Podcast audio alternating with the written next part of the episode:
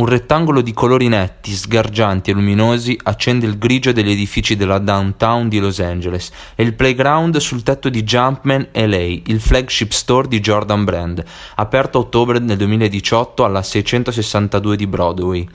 Il nuovo design del campo da basket è firmato dallo street artist Brian Blue, aka Blue the Great ed è stato inaugurato un anno più tardi, a novembre 2019. Un tributo dell'artista al proprio amore per i colori primari, nonché un'opera strettamente collegata alla scarpa Air Jordan 1 Mid disegnata dallo stesso Blue. Quest'anno, infatti, Jordan Brand celebra anche le storiche Air Jordan 1 con la collezione Fearless Ones, che mantiene l'iconico look della mitica scarpa di Michael Jordan, innovandone colori, materiali e tecnologia. Questo campetto, per tutti gli appassionati del basket, è una tappa obbligatoria.